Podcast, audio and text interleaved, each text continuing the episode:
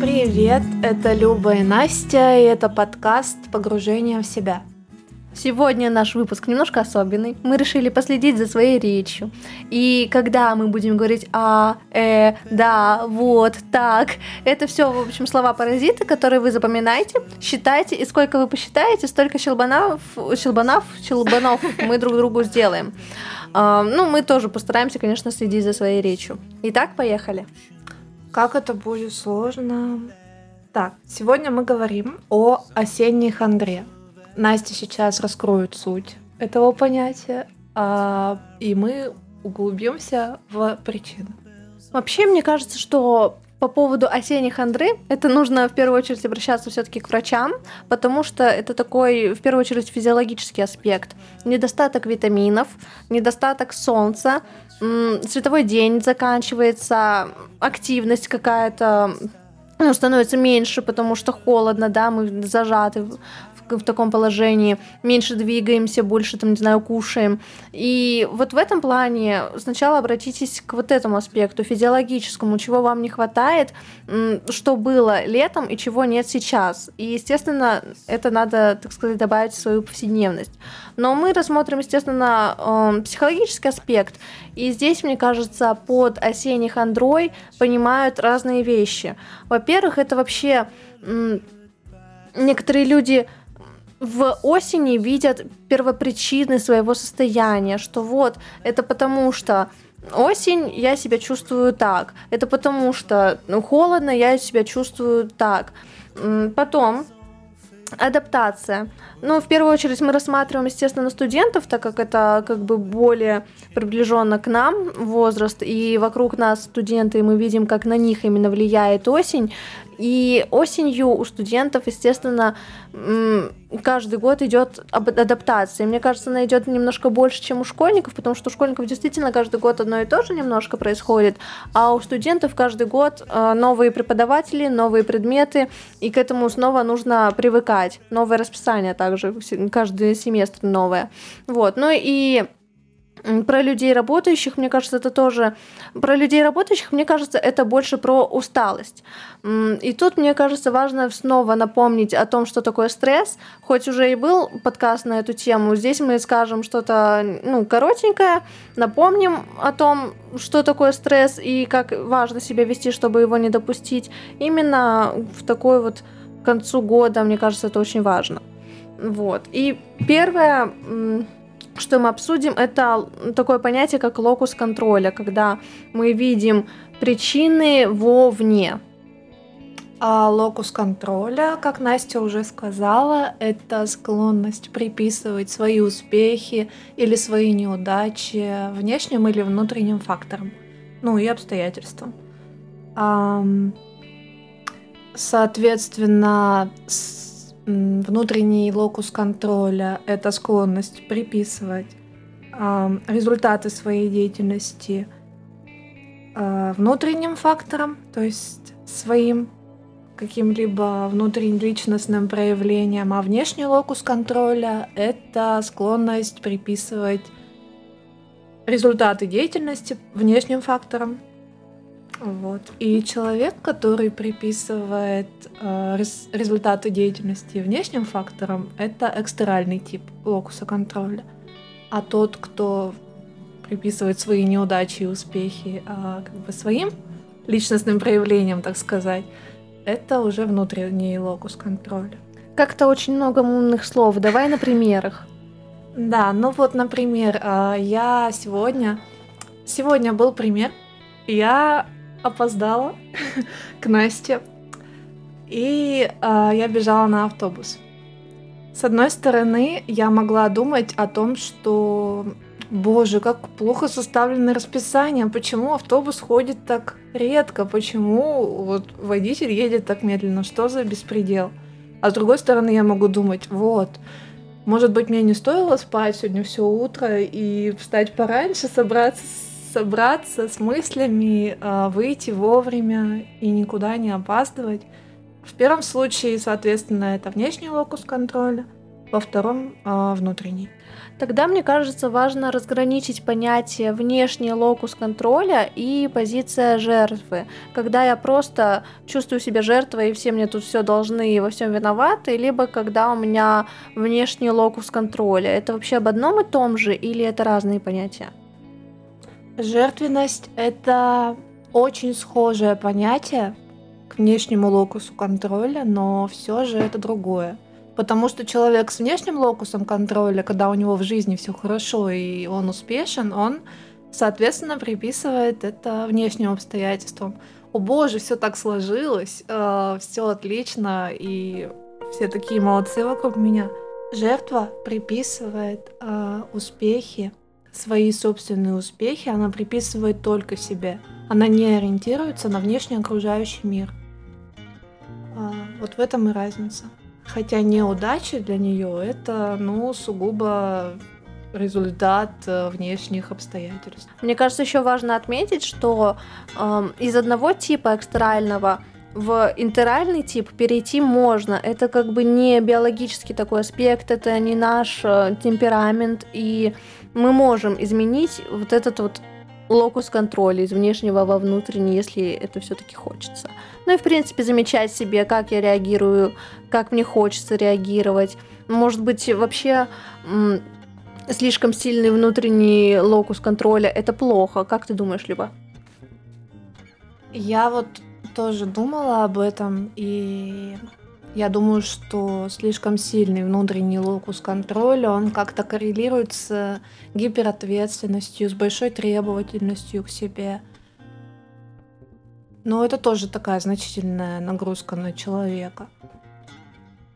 В общем, ребят, не обвиняем осень в том, что, в чем она не виновата, и контролируем себя и свои реакции, так сказать, на ситуации. Вот, следующий этап, который мы хотим рассмотреть, это адаптация. Ну, как я говорила, что мы рассматриваем студентов, и школьников, я думаю, тоже все равно касается, когда ты уже к лету привык, к, к режиму дня, к к такому световому дню большому, к тому, что у тебя много сил, много энергии, которую надо куда-то деть, куда-то ходить, бегать, и, ну, вообще настроение поднимается, а тут все меняется, и нужно к этому адаптироваться. И мне кажется, вот это то, с чем человек сталкивается осенью, и что мы можем назвать тоже перепутать с осенней хандрой. Адаптация делится на несколько этапов. Это подготовительный, ну, вспомните себя перед учебной, учебными днями, когда мы больше собираем информацию о том, что будет, что нас ждет в этом учебном году, кто будет вести, да, особенно, наверное, это касается первокурсников, да, например, побольше собрать информацию о том, что вообще нам предстоит. Второй этап – это этап стартового психического напряжения, и это можно сравнить с выходом на сцену или с началом соревнований, вот, не знаю, начало забега какого-то, да, когда у нас адреналин, какой-то кураж, и мы, ну, все, ну, готовы ко всему вообще. И это, ну, этот спусковой крючок, он очень хороший, он помогает, он нас мотивирует, и его иногда даже используют специально, там, вот начну с понедельника, да, как такой крючок, с которого вот пойдет жизнь так, как никогда раньше не шла. Третий этап – это этап острых психических реакций входа. Это когда уже мы вот в этой новой ситуации, да, пошли в универ, он, с нами уже что-то происходит, и мы, ну, реагируем на это. Нам уже трудно, нам уже, там, не знаю, интересно, может быть, тоже, да. То есть ситуация происходит, и мы как-то на нее реагируем. И тут происходит два варианта. Либо этап психической переадаптации, когда мы можем садаптироваться к ситуации и привыкаем к ней, ищем какие-то способы взаимодействия с внешней средой таким образом, как она стала с нами. Либо этап неустойчивой психической деятельности, когда напряжение не спадает, и мы то можем немножко садаптироваться, то очень сильно истощаемся, устаем. И здесь есть э, все-таки вероятность дезадаптации, когда наш организм находится на пределе своих возможностей. Это, естественно, приходит, приводит к постоянному истощению. И следующий этап, этап завершающего психического напряжения, это когда Ну, в принципе, вот мы садаптировались к ситуации, и мы теперь можем заняться теми делами, которыми занимались раньше. То есть у нас не, не все наше внимание и, все, и не все наши силы уходят на вот эту новую деятельность, а мы можем наш старый режим дня, наши старые увлечения, так сказать, в новую ситуацию привнести. Но этот этап получается у нас только если мы садаптировались и никакой дезадаптации не произошло. А если дезадаптация произошла, а, то тут либо у нас происходит агрессия, либо бегство от ситуации, то есть уход человека в свои переживания, в самокопание, самообвинение, тоже может быть прогулы, могут быть, может быть он и ходит э, в университет там и куда-то еще на свои, по своим делам, но он закрыт, э, могут появляться какие-то комплексы, ну человек просто постоянно самокопается, это тоже такое бегство от ситуации, потом по причине того, что человек не садаптировался.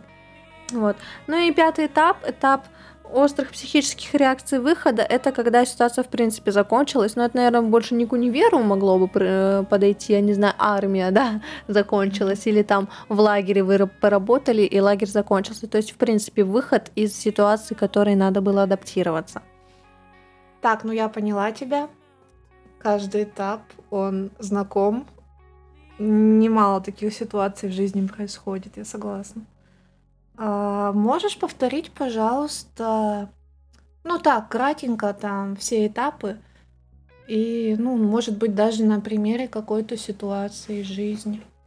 Ну вот, например, работа в лагере, да, мы сначала подготавливаемся к этой ситуации, собираем всю информацию, все игры, которые можем занять с детьми, всю информацию по поводу этого лагеря, как там вообще все происходит, как родители реагируют, где это находится, какие там, не знаю, ситуации бывают, фотографии посмотрю обязательно. Вот это подготовительный этап. Потом этап стартового психического напряжения это когда, наверное, едешь в автобусе и весь такой готовый, волнуешься, что сейчас дети, дети. Да, да, дети. прям представляешь ситуацию, как оно все будет, вот этот э, взбудоражение, вот такое э, адреналин зашкаливает, и вот все в такой манере. Э, дальше. Этап острых психических реакций входа, когда ситуация уже происходит, мы уже в лагере, и нам уже как-то надо на нее реагировать. И мы либо быстро включаемся в ситуацию, либо начинаем переживать, паниковать, и не знаем, что делать, нас бросает, там, не знаю, то в жар, то в холод. Ну, в общем, не можем садаптироваться к этой ситуации. И тогда я могу обвинять других во всех бедах, либо избегать эту ситуацию, в, принципе, занимать пассивную позицию, закрыться в себе и не контактировать ни с кем.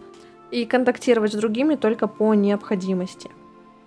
Этап э, завершающего психического напряжения это когда я привыкла к этому лагерю, я поняла, где что находится, к кому обращаться, каким, по каким вопросам. И, в принципе, я уже могу, не знаю, йогой заняться по вечерам. Я уже поняла, что здесь э, делать. Взяла любимую книжку и нашла на нее время. Э, и этап острых психических реакций, реакций выхода, ну, как я говорила, это когда лагерь закончился, и мы оттуда вышли, все, больше никакой адаптации нам не нужно. Ну, все понятно. Я думаю, что нам, как никому, актуальна эта ситуация с лагерем.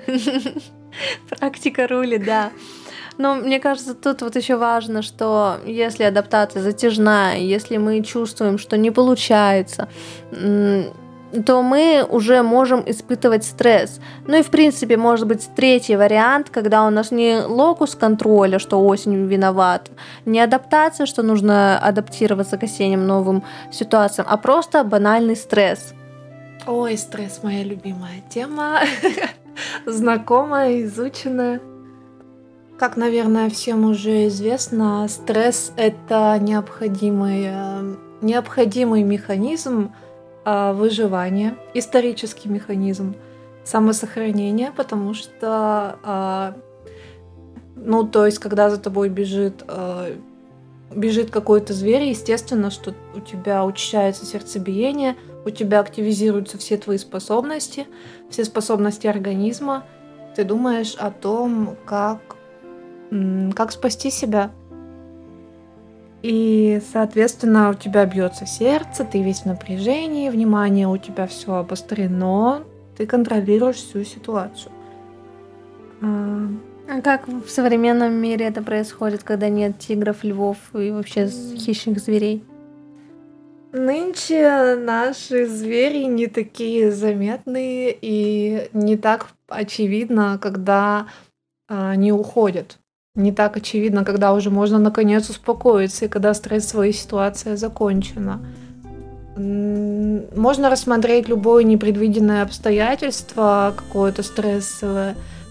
Пример можно привести ту же сессию а, или завалы на работе, когда ты находишься в постоянном стабильном напряжении и не понимаешь, в какой момент ты уже наконец можешь расслабиться, когда люди даже спят-то плохо, не говоря о том, чтобы находиться в стабильном, ровном эмоциональном состоянии. И тогда что помогает справиться с человеку? Я считаю, что самое важное это, конечно же, понять, что стрессовая ситуация, она не, ну, так сказать, хищник не всегда за тобой бежит. Все же есть ситуации безопасности, когда ты можешь выдохнуть и расслабиться, а этим поможет уже, ну, та же самая физическая нагрузка, а, социальные и различные творческие дела, стратегии. Ну да, получается, что очень важно здесь почувствовать безопасность. И лучше всего, да, как Люба сказала, это действительно физические нагрузки, потому что стресс это физический такой аспект в первую очередь. У нас мобилизуются все мышцы, кровь бежит и все такое. То есть э, организм понимает э, стресс как физическое какое-то явление. И также физически мы можем из него выйти, чтобы тело почувствовало, что все, все хорошо. И поэтому действительно попрыгать, побегать, побеситься, включить музыку и три минуты беспрерывно не знаю, дергаться, это на самом деле очень помогает выйти из стресса. В принципе, занятия спортом регулярные, это отлично регулярно снимает стресс. Также теплое общение вообще с людьми и творчество это помогает стабилизировать эмоциональное состояние, тоже почувствовать, э, прожить эмоции и почувствовать себя в безопасности. И очень важно то, что это невозможно сделать один раз и хватит. Со стрессом мы сталкиваемся каждый день, и уж извольте каждый день из стресса выходить на таком вот уровне, который организм понимает. Так что возьмите за привычку танцевать каждое утро 3 минуты под одну песню или раз, растяжечку вечернюю перед сном. Э, сделайте привычкой, не знаю, 10 минут писать тетрадку, все, что у вас накопилось, или там рисовать. То есть найдите свой способ проживания всех эмоций и возвращения себя в безопасную ситуацию. По большому счету мы говорим о том, что стресс это сильнейший стимул, и на него необходимо реагировать. То есть, если у нас есть стимул, то должна быть реакция. Тогда все будет безопасно для нашего здоровья. Хотела бы привести еще такой пример. Люди ведь по-разному реагируют на абсолютно разные ситуации. Один человек пройдет мимо и не заметит стрессовую ситуацию, а другой э, очень будет ранен ей. Ну, причина этого понятна, то есть у каждого могут быть свои флешбеки и все такое, но м- очень важно отслеживать то, на что ты реагируешь. У меня была интересная ситуация с психологом. А, я спросила вопрос, я думаю, это очень подойдет к нашей сегодняшней теме. Я задала ей такой вопрос. Все ли в нашей жизни вообще случайно? То есть бывают ли какие-то вещи, которые мы сами выбираем, и что мы сами выбираем? А есть ли вообще такое понятие, как а, случайный какой-либо стресс? И она сказала мне, что тут дело не в том, что мы выбираем даже, тут дело в том, а, на что мы реагируем, а, с чем мы приходим, какая реакция вызывает. Ну, то есть я же не по любому поводу обращаюсь к своему психологу, я обращаюсь именно с тем, на что я отреагировала. И тогда вот в этом направлении мы уже и работаем. Ну да, мне кажется, что эта ситуация очень даже подходит к нашей теме про осеннюю хандру, потому что дело же не в хандре и не в том, что она происходит осенью, а дело в том, что с нами происходит сейчас, из-за чего мы испытываем усталость, упадок сил и все в таком роде. Что для нас такое осенняя хандра, что мы сюда в нее включаем? А, это все-таки локус контроля или мы садаптироваться не можем к ситуации, или мы просто испытываем стресс. Можете просто банально расписать осенняя хандра это и 10 минут записывать, и какие-то повторяющиеся моменты подчеркнуть и понять, что вот это для вас про осеннюю хандру. И главное помните, что если ваши плохие симптомы держатся больше двух недель, то здесь уже можно заподозрить какую-то депрессию и обратиться к специалистам. Поэтому, пожалуйста, берегите себя, особенно в такую холодную пору. На этом у нас все. Если у вас возникли какие-то вопросы по ходу подкаста, вы можете обратиться к нам э, по ссылкам, которые будут указаны ниже. Пока-пока!